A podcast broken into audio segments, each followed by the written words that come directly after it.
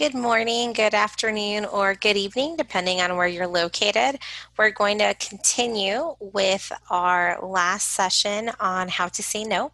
And I do want to sneak in a little bit since we're getting close to Election Day, very close, it's tomorrow, and also the holidays. Just how to gracefully discuss differences with family members, with friends the first thing I wanted to start out with again, we had talked about how to say no, and I'll give you two examples that came up for me. Someone that I love very much asked me to do something, and I, I really did try to fit it into my schedule, but it was starting to give me anxiety. I was starting to get stressed out about it. And I called the person and I said, I'm sorry, but even though I said I would try to squeeze it in at this date and time, that's just not going to work with my schedule. I don't have the bandwidth.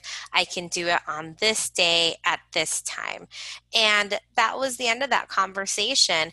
I let them know that I did want to help them and that I was available, but at a different day and time because of my bandwidth. I wasn't available at the day and time that they had asked me or that they wanted me to be available you don't have to be rude.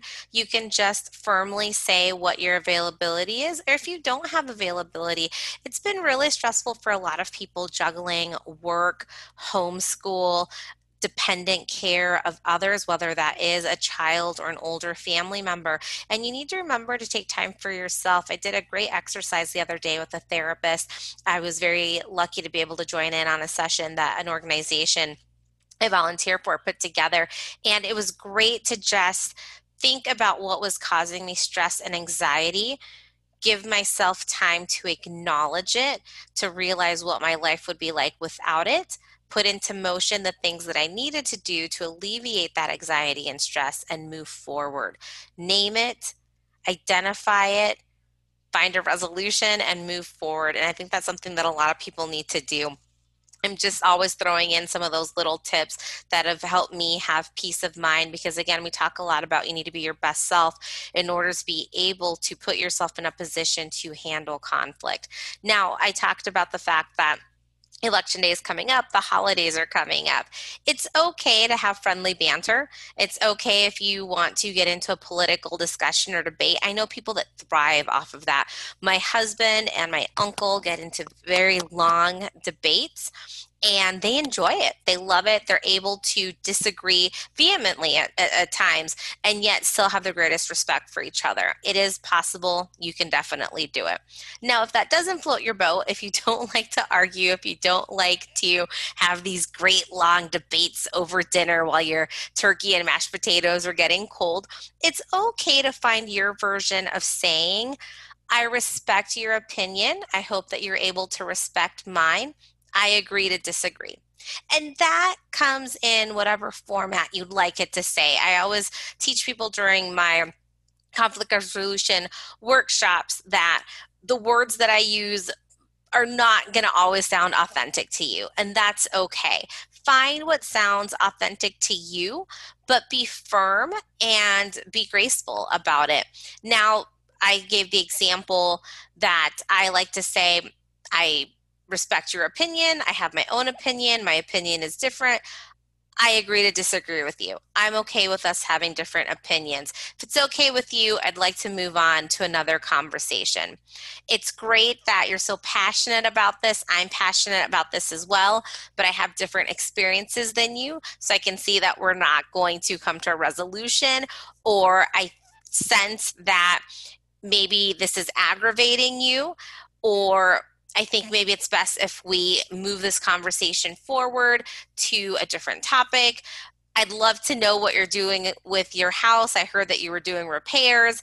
It's okay to acknowledge the conversation that you're having and then either move forward, switch topics, change the topic if the person isn't getting the hint don't let yourself get pulled into that that's part of conflict resolution is knowing yourself being your best self and being able to handle not getting pulled in and some people thrive off of that again some people they love debates and they do that in a positive manner. Some people love debates, but they're kind of just digging to, to try and get you aggravated.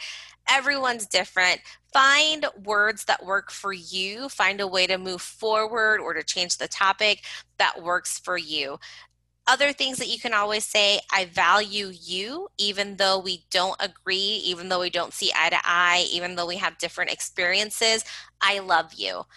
I respect you. I honor you.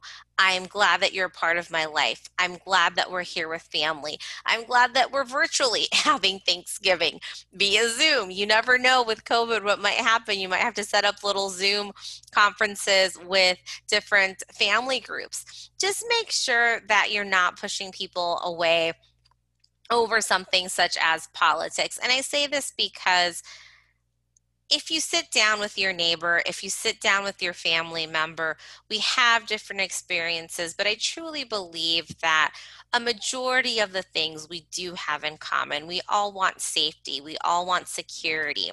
And people have different ways of finding that safety and security in their lives for their family members.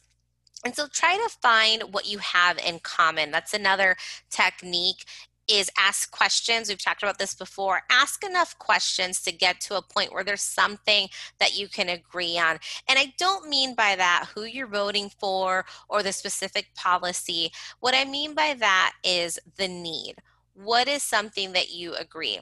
I agree that we need to do something about the cars that drive way too fast down our neighborhood. I agree that we need to do something to repair the road right by the school. I agree that we need to do something to help that community garden because it's struggling. I agree that there are different nonprofits that are doing a great job that are helping to feed our families that are struggling right now. Find something in common find needs that you have in common. It's not hard to find commonality if you try, if you know the tools and techniques to do so. Again, I'm doing these shorter sessions just to give you kind of some quick tips, and I hope this was helpful for you. If you ever have any questions, you can always email me, reach out via my Facebook page. I hope everyone has a wonderful week, a safe week, and I do also hope that everyone takes the time to vote. Not telling you which way to vote because, again, that is something that is personal. It's going to be based on your experiences but it is a beautiful thing to be able to express how you feel and to vote and have a hand in the way our country is shaped. And if you again speak to family members and friends based on the needs that we all have in our communities, you'll have stronger and more fruitful productive conversations and you can start to maybe rebuild some of those relationships that have been hurt or divided by a lot of the ugliness that we see. You don't need to let that happen to you and your friends and family.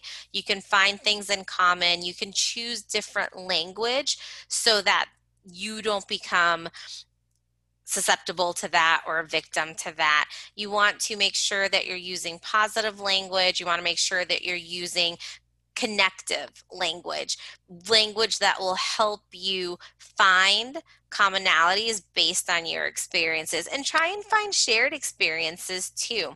You'll see that sometimes you have similar experiences, they may just have occurred in different ways. I hope everyone has a great day. Goodbye.